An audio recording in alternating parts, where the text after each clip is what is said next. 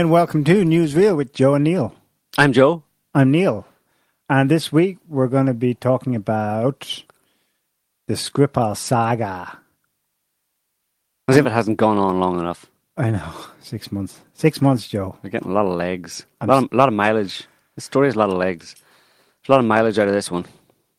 I'm sick of it, and I haven't even like taken more than like a passing interest because really, I just know it's something you don't want to go down because it's endless permutations Yes. and speculation because It's the evidence for it, even the evidence in defense issued in its defense, obviously by the Russian side, is also like, well, that's not really Helpful. convincing either. Thank you. So they're both sitting on this thing, you know, and it's it's like, why didn't they just have England versus Russia in the World Cup? That would have been more enjoyable than this six month drudge match, Hmm. which is what it is. It's basically a political football match between the two countries.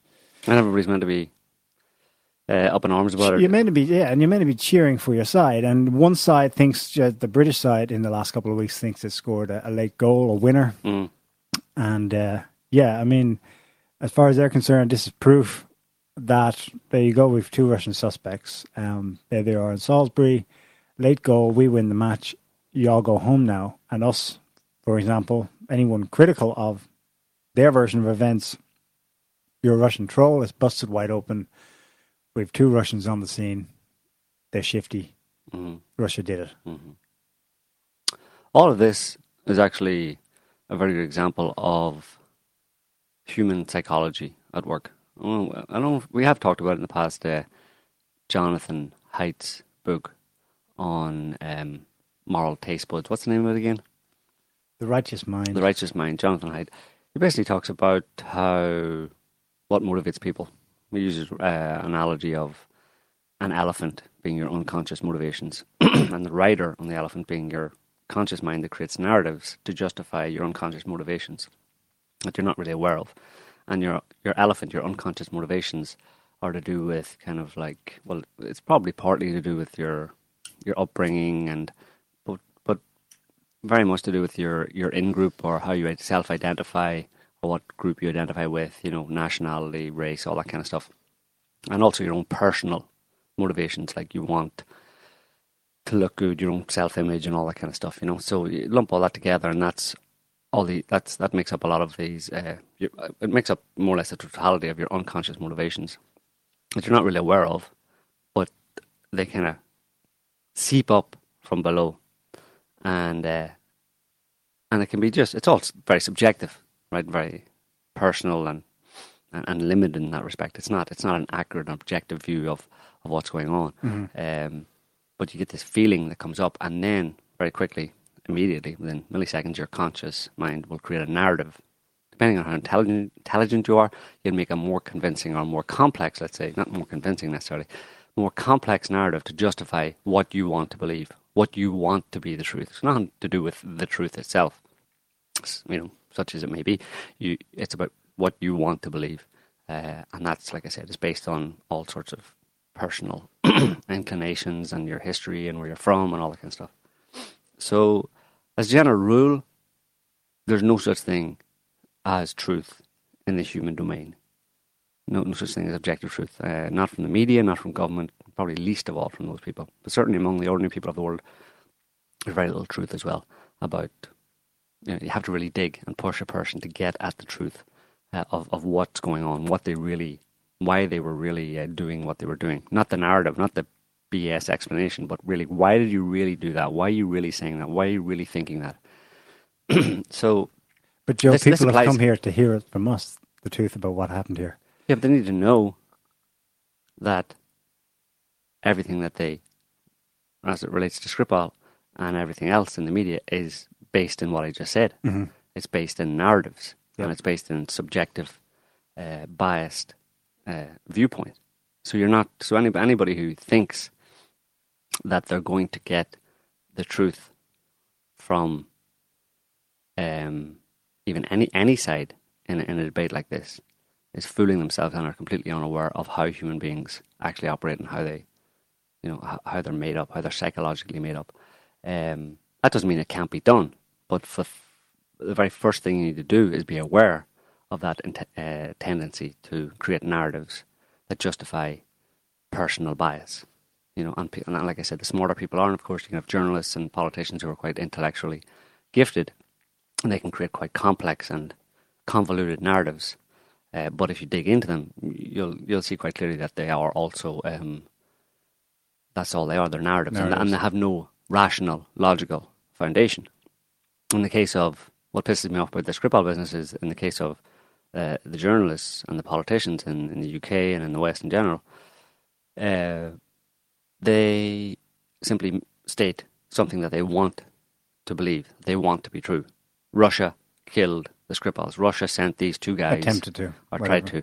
Sent these two guys to uh, poison the Skripals. Uh, clear evidence. But um, what they're not doing is explaining how their conclusion that Russia is to blame here, uh, how, it, how, they, how they reached that conclusion, conclusion, or if the facts of the case support that conclusion, which they don't. Uh, for example, like I mean, I, I used that analogy uh, previously when we were talking about uh, in in mathematics when you're at school. You can't just if you're given an equation to solve, you can't just dump the answer on the piece of paper on the test. You have to show your work, show how you logically came that you understand how how you came to the conclusion and, and that your conclusion makes sense, makes right. makes, logical, makes logical sense. And journalists need to do that as well. They can't just say Russia did it.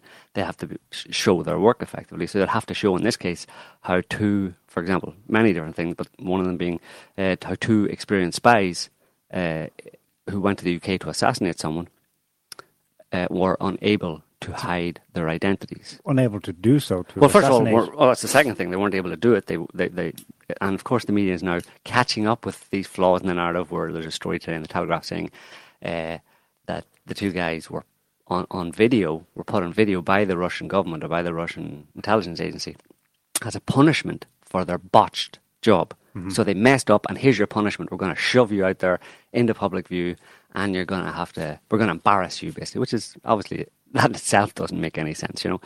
But anyway, yeah, so the, the people claiming that the Russians did this have to show various different things. Why to obviously experience spies? I mean, you don't just send anybody. Russia has a long history of spycraft. In the Cold War, it was honed to a very high level, just as it was in the West. So Russia has no lack of experienced spies, let's say, and a, and a spy spycraft, as it's called, tradition. Certainly, it's very high level. So you'd assume that if Russia is going to go and kill uh, a Russian agent are going to kill uh, two people in the UK, they're going to do it, you know, based on all of the known, at least at, at, the very least, on the known ways that spies operate at a very kind of crafty and sneaky spy kind of way, right? Absolutely, and there's some amazing stories. yeah, how they do it. Like they, they, it wouldn't be a Russian popping up in Colombia to kill someone who they want kill, who happens to be whatever he's an ally of the United States in some way. They would have an associate who's friendly with the people they've got to know in, for example, Angola in the 1960s. Right. Have him get someone hired in Latin America. It would be a, right. it would be um, an absolute minefield to discover, and right. it probably wouldn't until many years later. Yeah, and what about you know killing Skripal with you know, what what's wrong with uh, him having an accident? You know, some kind of unfortunate accident. Just wait for a moment or con- contrive a situation where he's on his own and uh, having a walk in the in the countryside or something, and don't we just found dead with. I mean, well, long ago, like the narrative, the, House Select Intelligence Committee in the nineteen seventies or eighties, seventies had the uh, in the US had the, the, the, the heart attack gun. Yeah, a, a, dart that basically could be fired from a gun almost silently from a significant distance, hit someone. Uh, the dart itself would dissolve, it would provoke a heart attack, and there'd be nothing left in the person's system to show that they had that anything happened to them other than they had a heart attack. The Russians obviously have that technology as well, have had it for decades. So why couldn't they have done that to Skripal if they just wanted him out of the way? The, uh, they wanted to make a show of it. Is yes, the that's, that's the narrative. Um, Dan Hannan is um, a politician in the in the UK, but he's also a writer, very good writer. You know, very smart guy. Uh, he comes up with something to fill that in, which is that well, he wasn't the only one saying this, but the the filler in for that part is simply that it was meant the whole world was meant to see that it was Russia doing it. The message was we can get into your country and do these kinds of things. But for, but by, deliberately, look, we did it. Yeah, but but by definition, then they decrease significantly decrease the chance that they'll be able to do such a thing again. Again, it doesn't make any sense because the British are going to, if that's what they all believe, if that's the truth, then the British are going to seriously tighten their observation and control over Russians in the UK. So if the Russian government wanted every Russian in the UK, living in the UK, to be under an intelligence spotlight, then that's what they've achieved. Why would they want to do that? How does it benefit Russia? Right. But see, you have to follow through. This is explaining your work. Yeah. And they're not doing it. Mm-hmm. They're not following it through. They stop at they just go as far as they need to to to make it sound like it's a plausible reason to justify what they want to believe, which is that Russia is evil because they've been programmed. And there's the other aspect of human behavior is that it's uh, or human psychology is that it's uh, human beings are eminently programmable just by this, by propaganda. You know, it's this question was asked immediately afterwards in early March. Um, I think uh, even in the mainstream commentators in the Guardian were wondering why on earth Russia would do this um, on the eve of elections right? Which were likely, of course, going to re-elect Vladimir Putin. Why would he do this? And the narrative that was put out to block that was that the psychology of Russians is different. There, Russian people are drawn to someone who shows his brutality, which do you see what I mean? They were forced to think about exactly right. that point. Well, right. the psychology of people is that they're put off by that ah, well, the psychology in Russia is different. Russians are drawn to someone who, who displays barbarism and they would likely vote for him in higher numbers as a result. In fact, look what happened. He got a 60, a 70, some incredibly high um, percentage of the vote. That's precisely, you see, the vote shows our um, analysis of the psychology of Russians not was accurate, but not and, and, they are weird, but not necessarily or whatever. Yeah, but not necessarily, obviously, because the fir- first premise is where's your evidence for it? Where's your evidence that all Russian people voting in the election are the kind of people who like someone, uh, like a leader who goes and assassinates people? Where's your evidence for that? Have no evidence. Okay, so if you have no evidence, you're making a claim. Dismiss it. There's no reason to believe that. Secondly, when you when you dismiss that, then you're left with the question of well, why did they vote for overwhelmingly for Putin? Well, they voted overwhelmingly for Putin, probably in that case because they didn't believe uh, the the the propaganda narrative of Putin killed the Skripals. Yeah, they the, most of the Russian people saw that as um, correct. They, they, saw it as a as a as a it increased the stock of Putin in the minds of the Russian people, but not because he was an assassin, but because they saw him being unfairly accused or being hysterically accused of committing these crimes. And it's just one of many going back several years. And the Russian people say, well, listen, this is bullshit. Uh, he's and in fact they they take they probably take the approach many of them that he must be doing something right. Mm-hmm. Furthermore, the perpetrators lose um, they lose the battle of hearts and minds abroad by doing that. The risky, extra risky wager in doing something like this is that it's to win the hearts and minds of the domestic population right. in the West in general. Did it increase Putin's stock or decrease it? Hard to say. But from all appearances, the the help the uh, a lot of skepticism in the last, over the last six months, right from the get go. In the UK. In the UK right, and so elsewhere, that so. So they, they may have actually increased Putin's popularity at home actually, and abroad, at, and at home and abroad, and also decreased their own credibility exactly. among the local, their own home population, the British people. Would have, exactly. a lot of a certain number of them certainly would have joined the camp of my God, the government's just making shit up here. Yeah. I can't believe what they say. People people see it as those who already believe that the media and the government t- tends to lie. This would have allowed them to reconfirm uh, their belief that that's the case. So, yeah. However, they're nothing if not persistent. Right. They so just double down on it. For six months, there's there's no suspects. Right. Just just saying just Russia, just Russia is is obviously not enough. But now, six months later they have an interesting coup or goal, late goal in the game, which they're crooning over. I mean, they think this is a slam dunk. You know, it's hilarious watch, watching the, the British commentariat respond to this. Um, namely, that on September 5th, they announced details from a police investigation that uh, they have two men identified. Here's, they start showing all the uh, stills from the CCTV footage. They fly into London. They're very briefly in the UK. They go to Salisbury twice and they're there for two nights, actually. Two nights, yeah. yeah. September 2nd to the 4th. Yeah. And then as, as it, their timing of their exit from the UK is therefore, on the face of it, suspicious because they leave that evening that uh, after the Skripals are poisoned. Um, and they announced a whole slew of other. There's uh, there's a whole little story, an update um, on what the evidence they have. I'll quote it here. One of the keys to identifying these two men, um, sometime who knows when in the intervening six months, I imagine soon afterwards, but they sat on it for six months. Anyway, one of the keys to identifying these two guys lay in the discovery of traces of Novichok in their hotel room in London. They, they later said these attackers were almost certainly using false names, although the Russian passport they travelled on were genuine.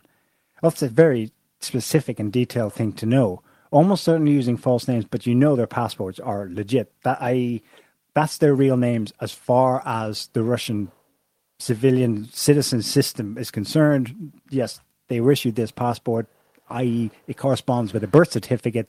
That's the actual. I, it's in the two guys. database of legitimate uh, passports when it was scanned at uh, at Heathrow Heathrow Airport. Yeah, there's no reason for it to be flagged. Right. Yeah.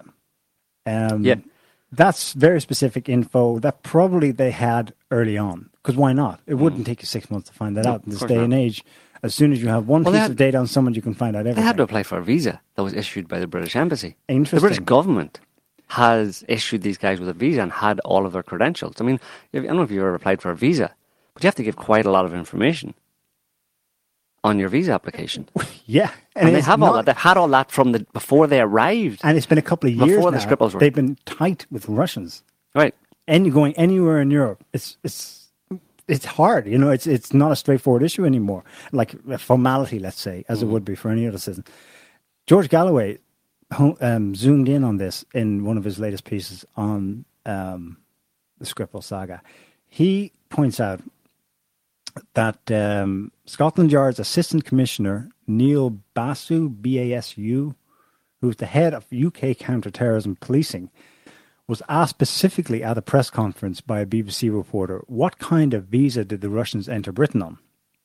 His reply was, "I don't know." I don't know. Yeah, well, he lied.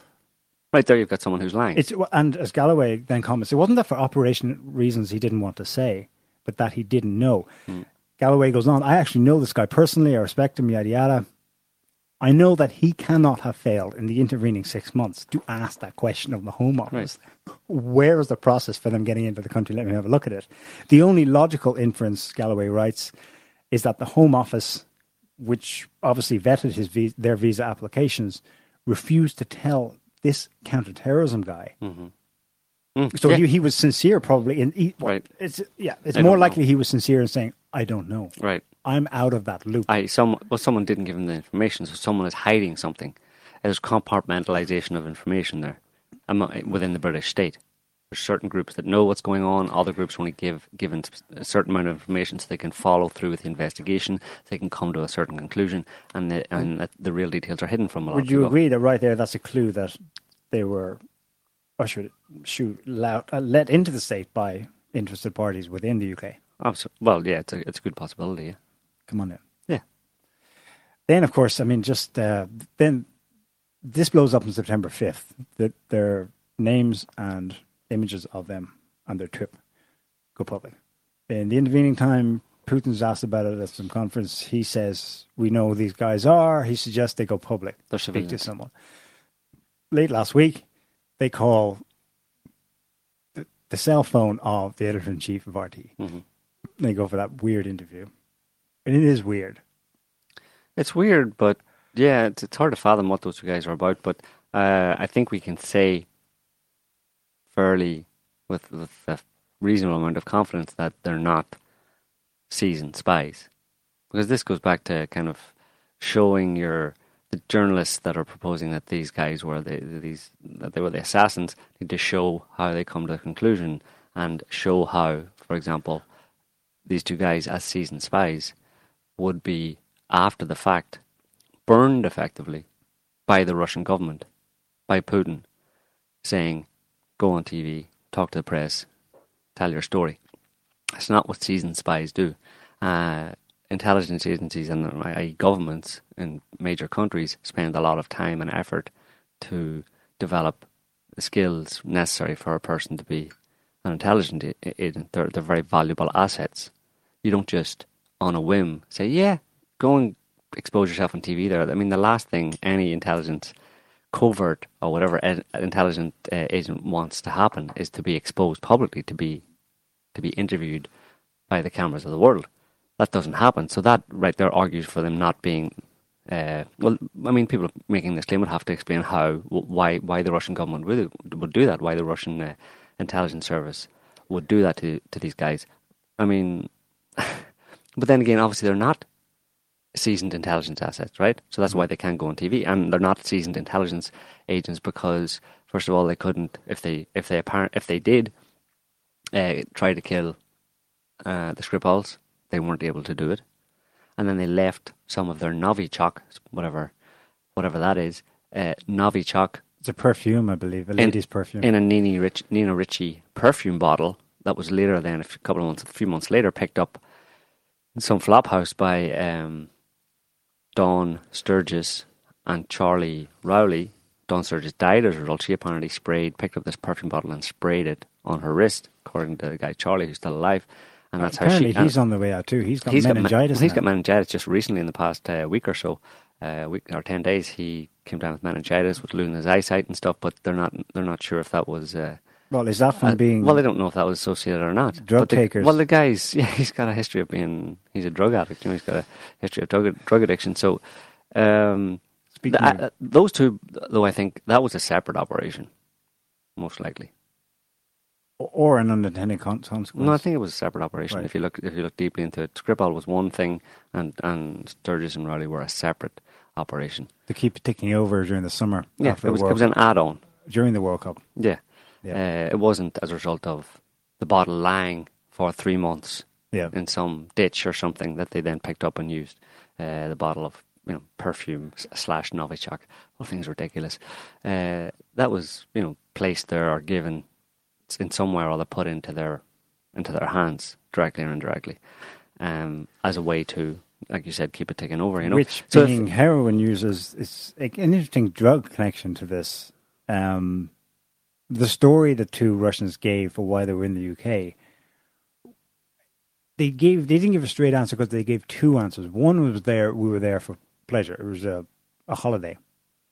And then the other was kind of as a general answer to why they travel anywhere and partly also f- for the specific visit to the UK was to research vitamins, supplements, for- supplements for, working out, for steroids or similar. They didn't say steroids. en- enhanced performance enhancing stuff. but it could be construed that they may have been involved in, in, in procuring and selling and providing steroids, which are you know illegal in most Western countries anyway, and probably in Russia as well. that would, assuming there's some nugget of truth to that answer they gave, that might account for their shadiness and evasiveness, and literally like sweating bullets during that interview. Mhm. Yeah, Um, they do have something to hide. right. The British and Western press is saying that's a slam dunk for why these two shifty Russians. Well, voila, you have the suspects. They admitted they were there. So there's something to hide, but the Mm. chances of it being that they were involved with targeting Yeah, something as high level as this targeted assassination attempt on a former Russian citizen and military intelligence officer hmm is small. But here's where Yeah. it gets spooky. Someone probably set them up yeah, to be there. most likely. Why would they be anywhere near? Because the problem with them, their trip to Salisbury, is that they didn't initially when they got to Salisbury on the tr- in the train from Salisbury train station. They walked in the opposite direction of the centre of town at Salisbury Cathedral and any attractions they might want to see. They walked in the opposite direction and towards towards Sergei Skripal's house. And On the second day, I think on the first day they arrived and it was too slushy and snowy. Right, there they was nowhere to go. anything. They hung around for an hour. They said drinking coffee right, and, and, then they went left back. again. Right, Then why come back again? right. And th- they, yes, the British CCTV evidence is very specific. You can see them arrive from the train at the train station at this time. Mhm. Now they're captured on camera leaving this street, now that street, and then they go down a long street. And the last CT, CCTV evidence of them in Salisbury places them just 400 yards or so from Skripal's home Right. All of that. in a residential their, suburb. their behaviour going to Salisbury suggests that someone they were waiting on a phone call. A meeting. They were A expecting a meeting. Meeting to, to meet someone and someone. I'll give you a call when you get there. Let me know. Text me whenever you get there. They get there. Text. Send a text. Say we're here. We're in the train station. No response. Nothing. Nothing happens. By the way, assuming they have any kind of mobile communication, where's the evidence for that? You may as well dump that data out there, Right. but they don't. Right. Of course. they- Yeah. Surely they were communicating with. Uh, with uh, well, not surely, but they. It's likely that they would have been communicating with someone, right? They may have ha- either had a cell phone with them, or maybe they bought cell phones when they were there, you know, pay-as-you-go cell phones. Um, so they arrive in Salisbury, no contact, nobody calls them. They go back home, back to London. They get a text later on when they're in London. Oh, sorry, got tied up. Tomorrow for sure. They go back to Salisbury the next day. They get a text message or a whatever phone call tells them to go to in this direction. Meet us at this gas station. In fact, the place that they were caught on CCTV was outside a Shell gas station. This uh, a camera out, you know, as part of the of the gas station. That's what they're seen, which was 400 yards from Sergei Skripal's house. There's no evidence that they. I don't know if there was any CCTV at Sergei Skripal's house. According to his niece, he had installed CCTV in his own house, but there's never been any evidence of anybody. They haven't released any. You know, they haven't commented on whether that's true or not. But his niece said that he had CCTV outside his house, Which is likely in his case, given his history. Absolutely. Uh, so you would imagine that uh, it would be running, and that if those guys, whoever came up to the door, would be would be on the CCTV, but they're not releasing that information or those, those images. Um, no, the whole scenario is you have to believe it. You have to assume that the Russian government sent these two guys, or the Russian um, intelligence service sent these two guys, who you would assume are trained and uh, able for the job, sent them to the UK to kill Sergei Skripal and told them to don't wear any disguise, don't wear a fake beard, don't uh, wear baseball caps. I mean, spies are well known for wearing wigs. Use the- Mossad wears wigs. They dress up as women. All that kind of stuff. When they killed the when they when they killed the Hamas guy in Dubai uh, several several years ago, a bunch of them. They're all dressed. One of them was dressed up as a woman. Yeah. So they, they, Irish passport, New Zealand passports. Irish passport. passport, dodgy passports. But apparently the Russians can't do this. Russian Russian spies can't travel on foreign passports. No, they have to use the one Have to- issued them 10 years ago. Right. the- So and they have no ability in spycraft whatsoever. They don't know how to disguise themselves. They They stay together the whole time. they stay together. They walk past as many CCTV cameras as they can and look at them, so that their faces are clear. Then they get to the target's destination and they are unable to actually achieve the objective, which is supposedly to kill Ser- Sergei Skripal. He survived and he's alive today. Um, and then after doing that, instead of getting the hell out of there, after poisoning Sergei Skripal, they go, decide to go um, go shopping, souvenir shopping, in in Salisbury town, where they're also seen on CCTV cameras. Is that what you would do? That really is brazen. That's why I've been using the word brazen, brazen attack, because they're using that word from the from the beginning. You know, the, the British government. It was a brazen attack, and they're using it advisedly, I think, because they realise that for this to for this to make any sense whatsoever, people have to suspend disbelief. They have to suspend even the beliefs that have been formed in them by Hollywood movies. Right. Because at least there, the plots are halfway consistent. But this is so nebulous and in the air. They're being asked to suspend what they're culturally programmed to Right. expect in this kind of scenario. Right. You must suspend even that. Yeah. So not only do they not kill him, seen all over the place, don't disguise themselves, don't kill their target, then also leave And the murder wa- weapon behind. Don't take the murder weapon with you. Leave it behind. Right? That's that's normal, Mm-hmm. right? I mean, do you have to be a spy even to know that? If you're going to go and kill someone, do you- is it not fairly common knowledge that I'm assuming if you're ever in that position that you would like not leave the murder weapon in open display?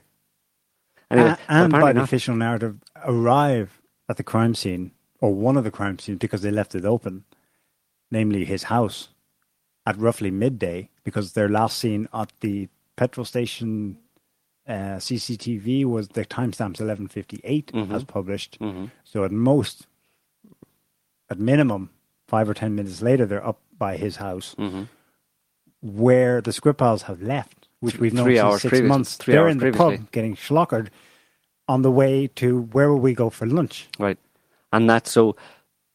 The Skripals left left the house at nine about nine o'clock to go into town. They didn't come back. So the, the two guys go to the Skripal house at midday about, paint the stuff on the doorknob as per the narrative, but the Skripals have already been poisoned because they already left the house at nine o'clock and they're in town where they then succumb to the effects. After lunch, sometime around four o'clock on a park bench. Uh, none of it makes any sense whatsoever, then- which is and a then big indicator that you're being sold a line of bullshit. And then they survive an attack by the deadliest nerve agent known to man Mhm. or in the ballpark. Live to tell the tale, then don't speak to the media. And Right. not allowed, they're disappeared. Witness protection. Yeah. Well, there was one media appearance by Yulia Skripal, Right. a scripted Skripal appearance. Yeah. So you use Occam's razor here and you just go, what's the most likely situation? None of that fits. It's not possible, according to the official narrative, for this to be. It's not a plausible explanation that these guys did anything that they're accused of doing, that the Russians were involved in killing Skripal at all. There's far too many holes, far too many problems with the stories, far too many inconsistencies. It doesn't make sense. So what's people's problem? Is just going, okay, well, it probably wasn't that. Let's look for some other, more plausible explanation. Can people not do that? No, they can't. Using Occam's razor is their story satisfactory. We're just two tourists who happen to be there. They're only singling us out because we're Russian. Yeah.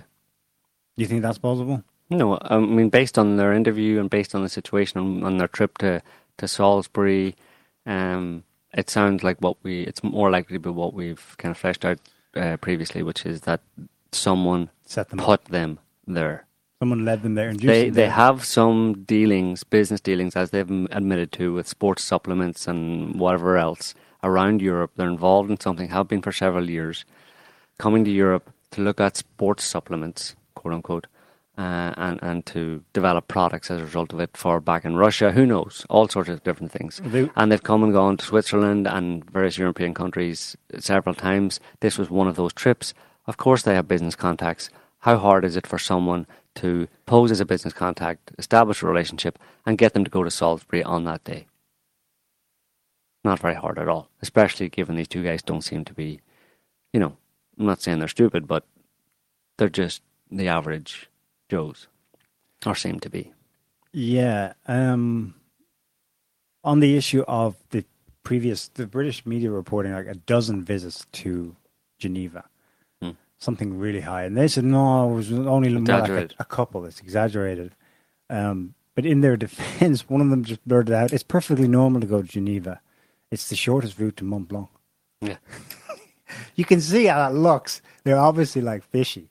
So it's probably yeah, it's probably they're involved in something that's at least grey area. So sports supplements, of course, with the whole backstory of the Russian state um, sponsorship of uh, giving athletes performance enhancing drugs. So that's kind of nebulously left in the air too. If Not not just not the Russian state, but that guy I've forgotten his name now that we talked about in the past, who was the whistleblower for a Russian doping scandal, who is a completely who's a psychologically unstable character, appeared on t- on on YouTube for an interview with a balaclava on and stuff, and said that people currently under witness protection somewhere in in, the, United USA. States, Uh, that, so where there's- the Skripals are probably Right. So there is right. So there's a history of people in the U.S. at a certain point of at, at a certain time in the past, um, developing performance enhancing drugs, as is the case in every country in the world, literally, almost for every major sporting country in the world.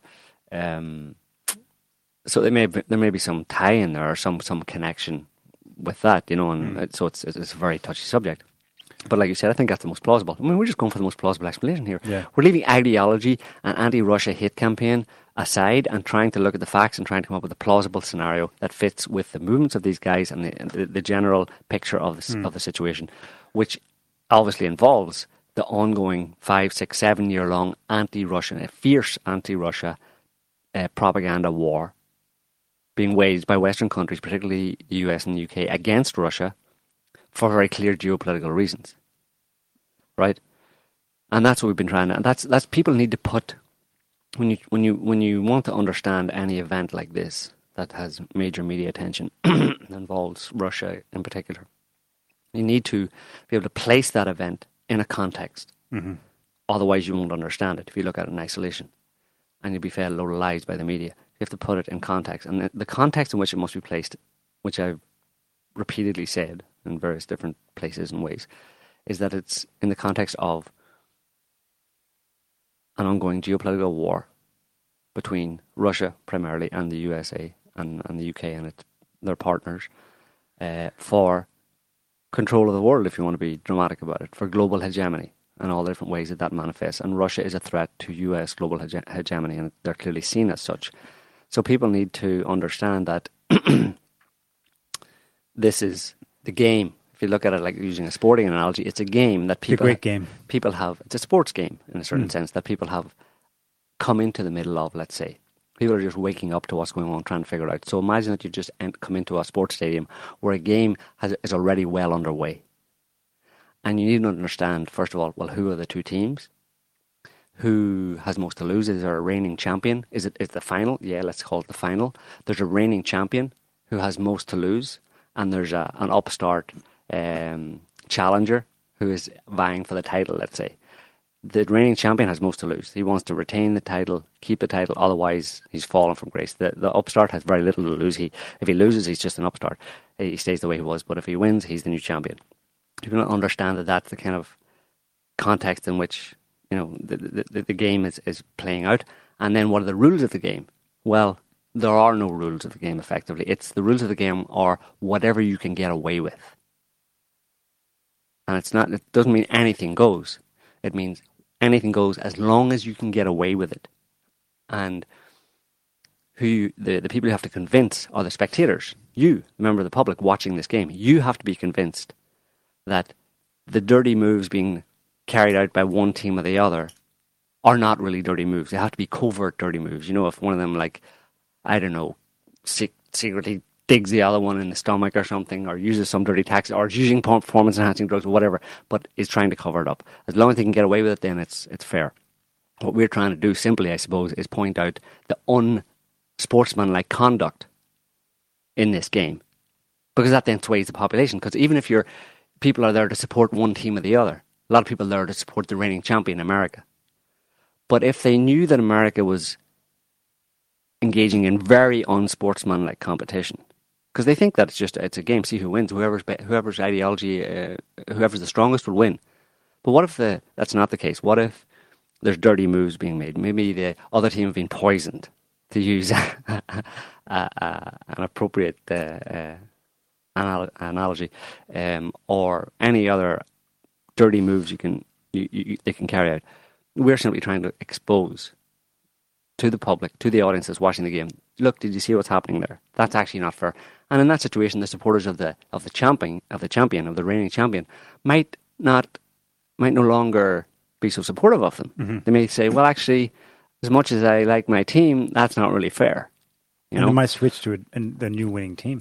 they may. They may throw their support behind the other team as the underdog, the, being being unfairly accused. So, in that's a, it's a it's a decent enough analogy, and it has some truth to it in a certain sense with the idea of reigning champion and and competitor, challenger and stuff. You know, as it relates to America and and, and, and Russia. So people need to understand it in that context. Because I mean, if you don't if you don't have those those da- that data, you'll not really know what's going on. You see just see a bunch of players running around the field, you know, beating each other, jumping each other, attacking each other, trying to win something, and you, you won't understand the context. You know, so you won't be able to understand the nuances and the little plays that happen because you don't understand what's at stake and what's being played for and what the rules of the game are. And the most important thing you have to remember is that the rules of the game are anything goes as long as you can get away with it. And in that context, then start to analyze individual events like Skripal poisoning. Yeah. Well, what if people go, well, why, why such a puny incident? I mean, it involves an old guy, his daughter. They're not even British. It's chem- it's- billed as a chemical warfare attack, and the country's under siege potentially by this. It seems so puny, you know. Why this attack? Why, why this dirty move in the game? There are surely bigger and better ones. Well, it's, pre- it's pretty bodacious, though, no? It's part of. I mean, it's uh, it can't be as we've mentioned in previous shows. It can't be divorced from the whole situation in Syria in a certain sense, where Russia has been accused of uh, aiding and abetting or supporting the Syrian government, which is what engaged in Chemical warfare against its own people. right, and then that big player supporter of Assad and the Syrian government, is accused of conducting chemical warfare against its own people, but in another country, right? Right. Um, so it's a narrative that's being pushed here, and it's like we've said previously, this geopolitical war, and what we've said, it's also the reason why we said previously on many occasions when people were cr- crapping their pants about World War Three is going to break out between the US and Russia, we were saying no, it's not going to happen.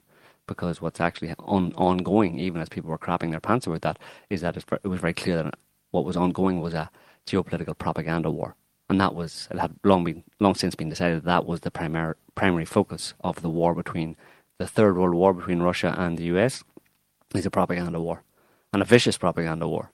I mean, go back to MH17 in Ukraine. I mean, think of how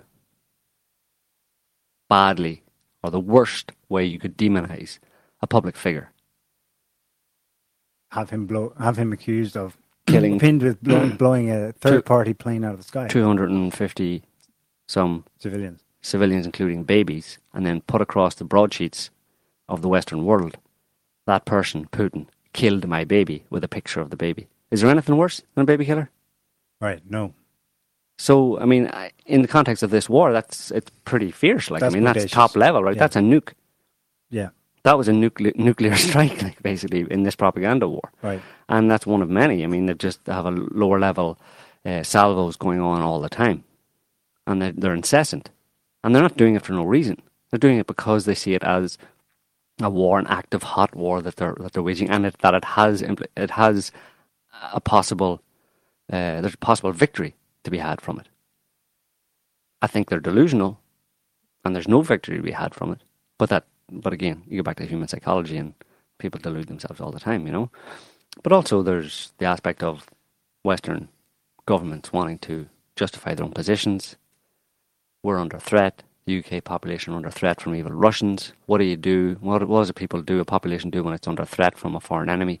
What it looks, it, it it embraces ever more strongly the authoritarian leadership, right? So it's all good from that respect, from the perspective of governments justifying their positions and even entrenching their positions and entrenching their control and their power because I want everybody to know or to remember why, why they, they, need, need us. us. So uh, from their perspective across the board, it's all it's all good. Are they delusional in their core belief driving this? The core belief, the core elephant motive coming up from below. Let's say, are they deluded, um, or are they onto something vis-a-vis the, the yes the primary concept behind all of this, which is that Russia is trying to supplant the United States in Europe. Are they delusional? No. Do you think that there is actually meat to that? That there's substance that is what's going on?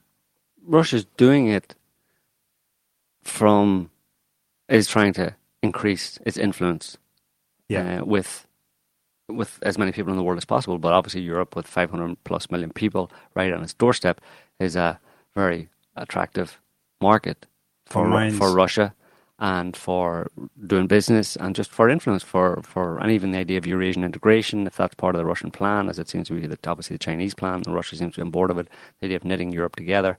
And the problem is, like we've said many times in the past, if you have if Eurasian integration really catches on and takes hold, then America will be isolated, primarily for geographic reasons. I.e., Eurasia is one landmass, um, and America sits 3,000 miles across the ocean. Uh, America sees that as a, as a problem for it, that it will lose its place as the dominant player in the world, in the global game.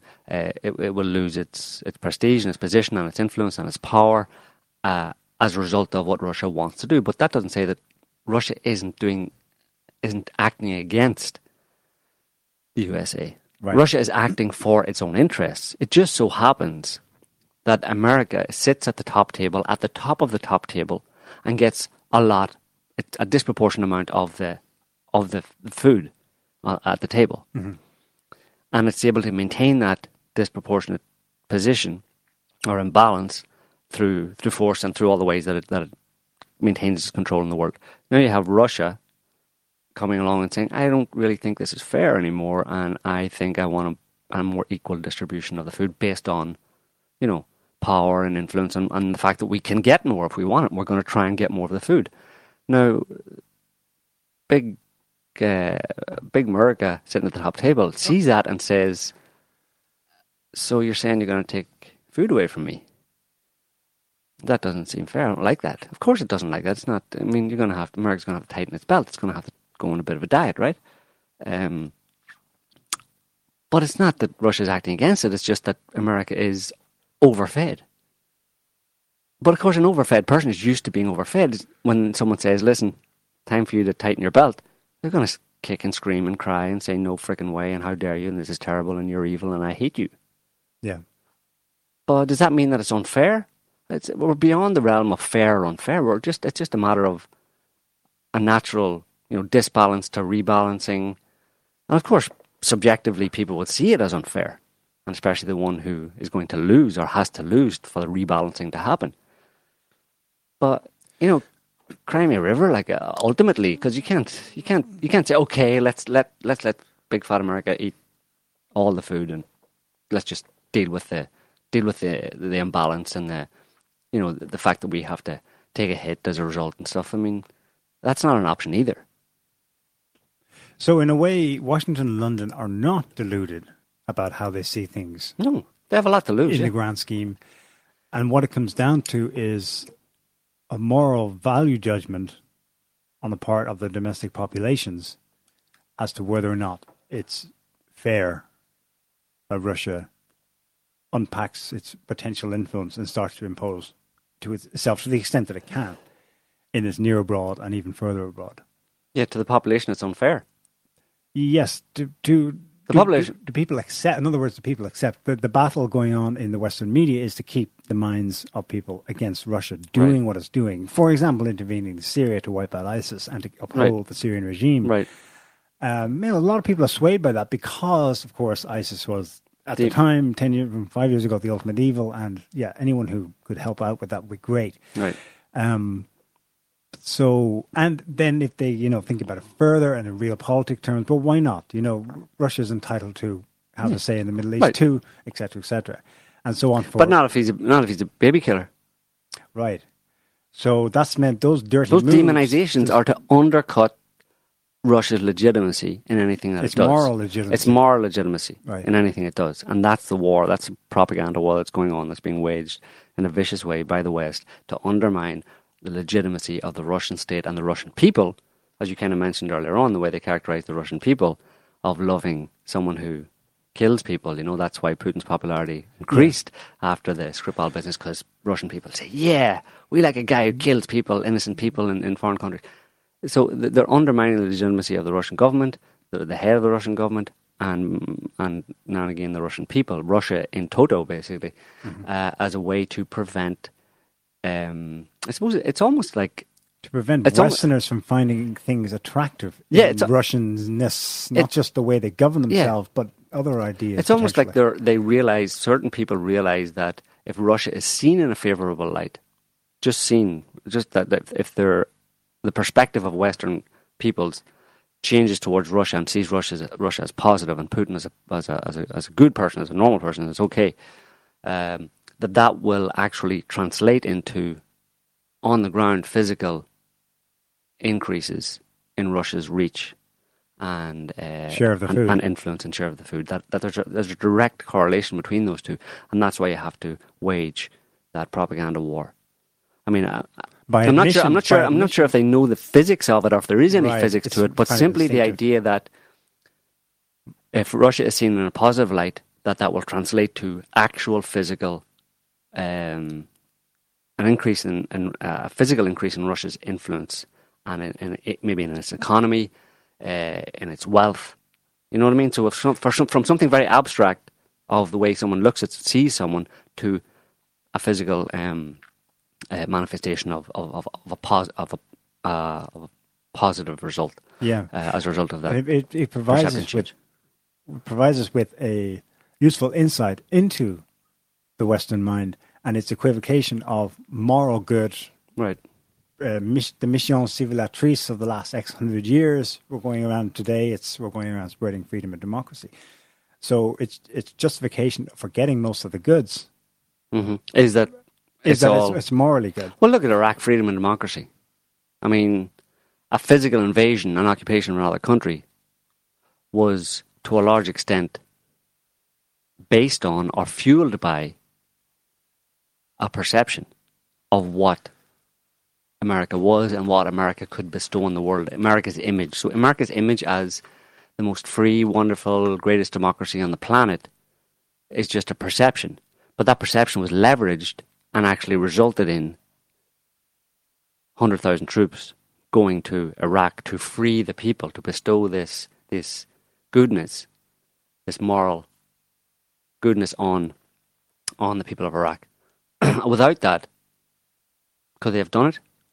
You could go back to 9 11. Without 9 11 and the change in perception or the emotional outpouring that resulted from the 9 11 attacks, the emotional outpouring of the American people, would the US government at the time under Bush have been able to justify the invasions and occupations of Iraq and Afghanistan without 9 11, without the result of 9 11, which was the emotional trauma that and the rallying around the flag and the support for country, the support for our team, mm-hmm. that was leveraged into a physical Yeah.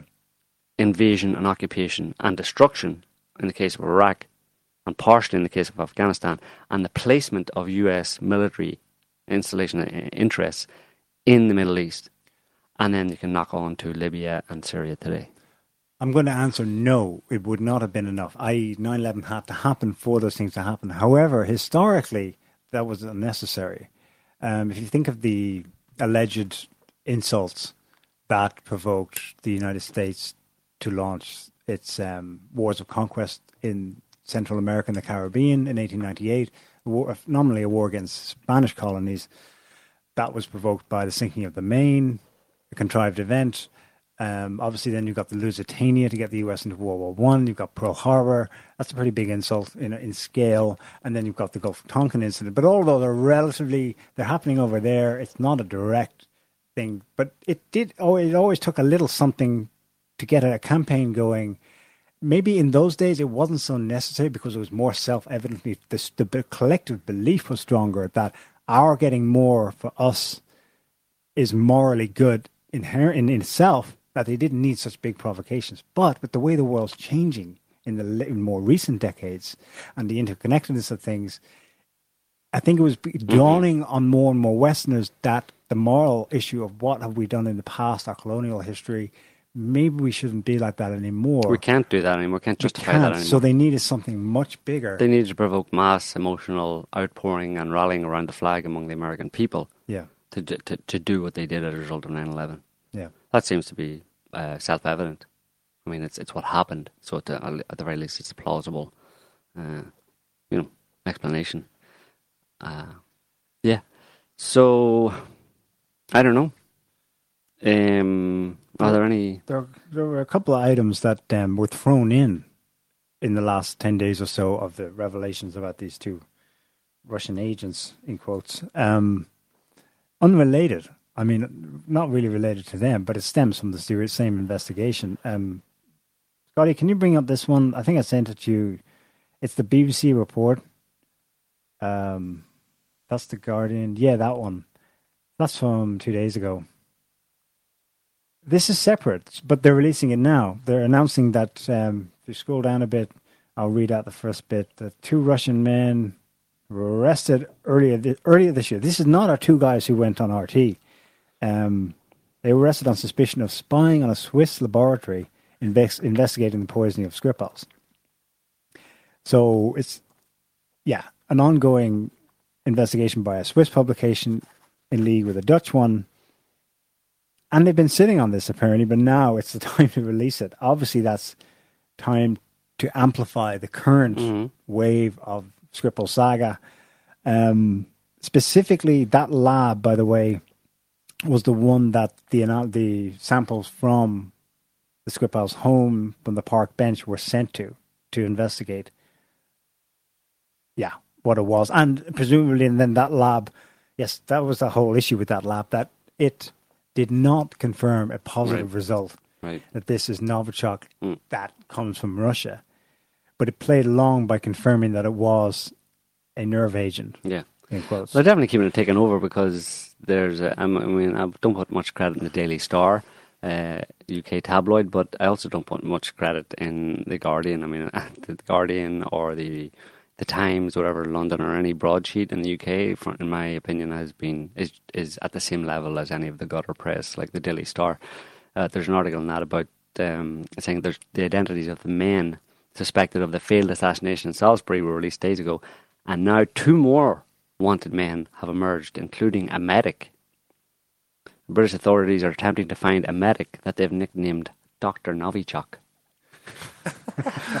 and a fourth man who helped the duo target ex spy Sergei Skripal, it is claimed. A Whitehall insider, totally unbiased, right? Whitehall is the seat of the British kind of.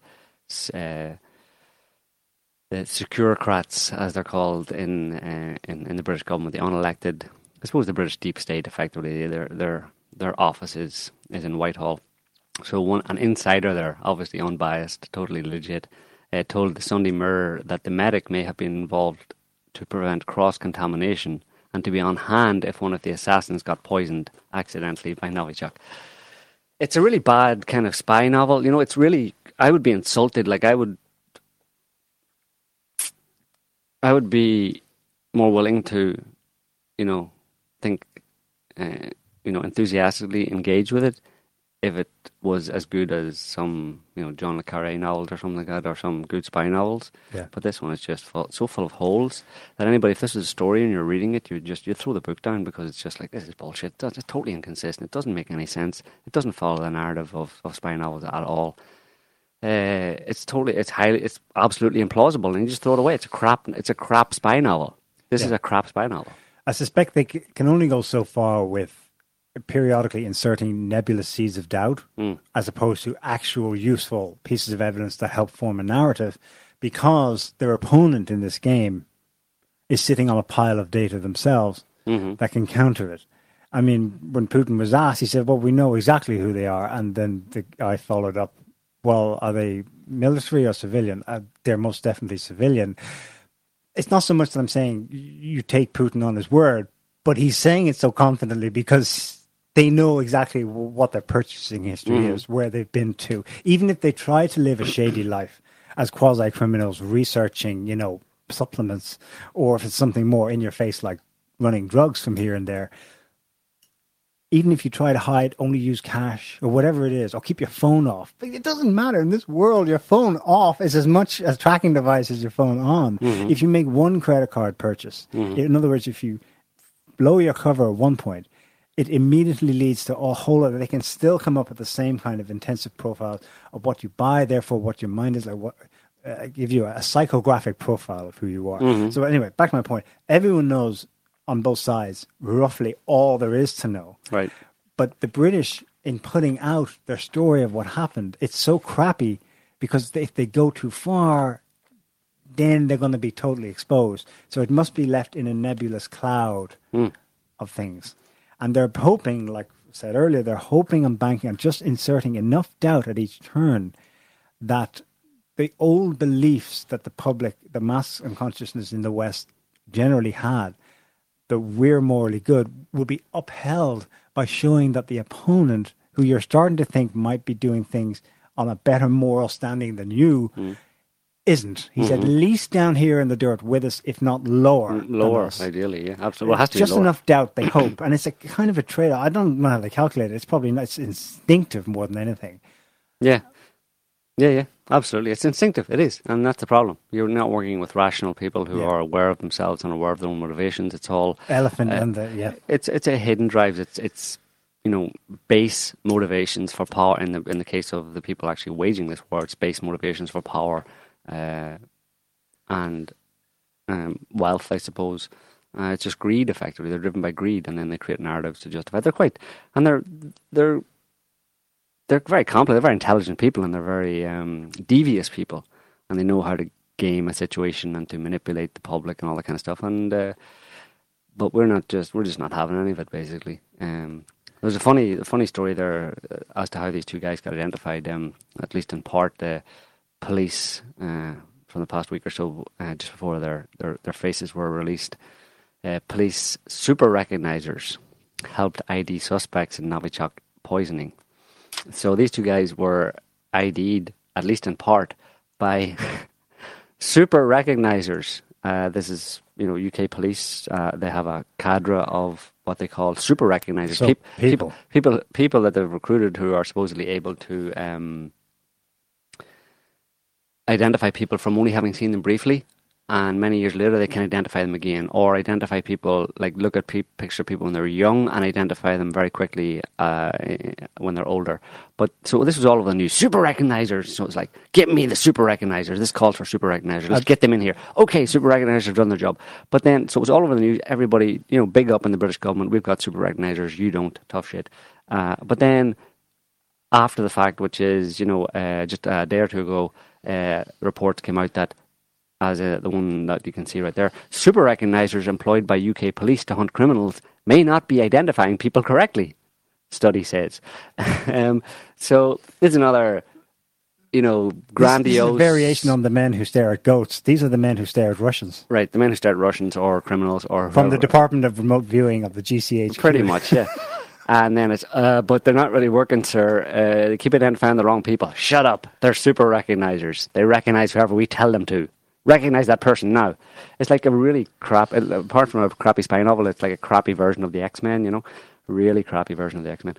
Um, that's the only superpower they have, super recognizers, and it's not a very good one.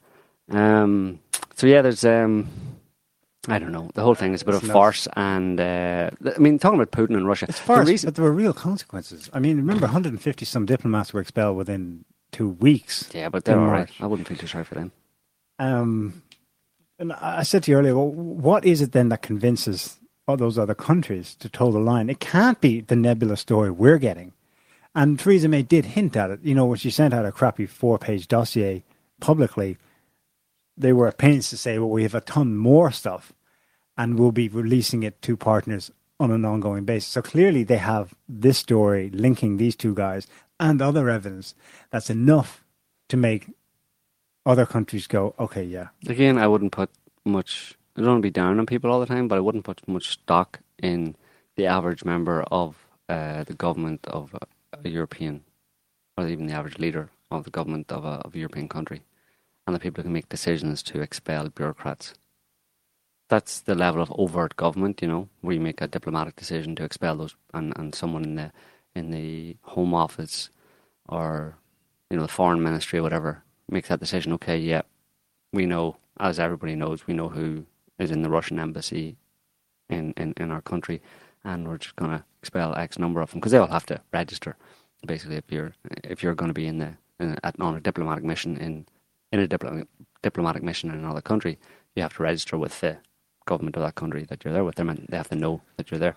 So, getting Fran- uh, Emmanuel Macron or the Greek Tsipras or whoever, the Spanish Prime Minister, to agree to expel some diplomats it isn't very hard and doesn't take a lot of evidence. Uh, you know, it just needs bare bones type Yeah. thing, you know. And it's not, again, it's not a big deal, you know. Uh, I mean, there's still a lot of, Russia still has embassies in all those countries and still has people. Um, and it'll be quietly negotiated, I suspect, and over the next, you know, once this blows over, they'll they'll be back, or different people will be back. They'll be back up to their full contingents fairly quickly, you know. Um, a lot of those people are expelled. People maybe what printing passports or something. um, who knows? Who knows? Who exactly? Who knows? But you make a show of it, right? You say twenty members of the Russian embassy in Madrid were expelled. Does that include the cleaning lady? Uh, did they give? De- they don't give details, right? Mm, Who are they? Who knows? I mean, this is it's there's a lot of bullshit around, an awful lot of bullshit around. But it's, in terms of Putin and Russia, Putin and the Russian government can be completely blasé about this, unperturbed and unimpressed by it, because by now, after several years of this kind of ongoing propaganda, defamation campaign against against Russia by Western governments, they they know as well, obviously as as we do, that's pretty much all they've got. And sure, it has negative influence, negative impact, and Russia has to fight against it. But they realize that when someone takes that those extreme measures against you, they're afraid of something. And what they're afraid of is the same thing that we know is happening, which is a shift away from West to East. well, a shift from glo- US global hegemony and dominance. And in that situation, it's kind of like, again, to use a sporting uh, analogy, tennis match. Let's go to tennis this time. Since Serena Williams had a, was maybe Right, reigning champion. a, a good analogy. and then uh, she loses to an upstart well, and throws a hissy fit and launches ideology at her. Women's rights. and starts attacking the judge, Yeah. uh, the person who can decide. Except but it's the because they were losing, is the point. There, the judge what? Well, there, the judge took the right side. That's Yeah, the only well, difference. exactly, Here, there's no. Well, no, but that ultimately the judge is history. Okay. and ju- and history is taking is is not taking a side, but history is is history is working against America and the evolution of the planet and the evolution of technology and the rise of other nations other than America is part of history, and that's work that's obviously working against America, and that's the thing that they're screaming about. So it's kind of like uh, yeah, you're losing a tennis match, uh, so you start to insult your opponent. What does your opponent think? Oh my God, this is terrible. I might lose. No, they think, wow, you're really fazed.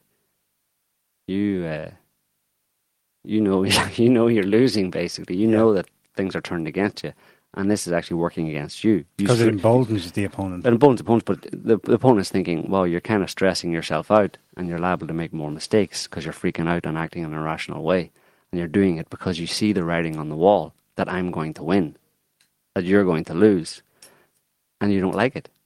So I, as the opponent, can feel fairly confident that I'm on the right track.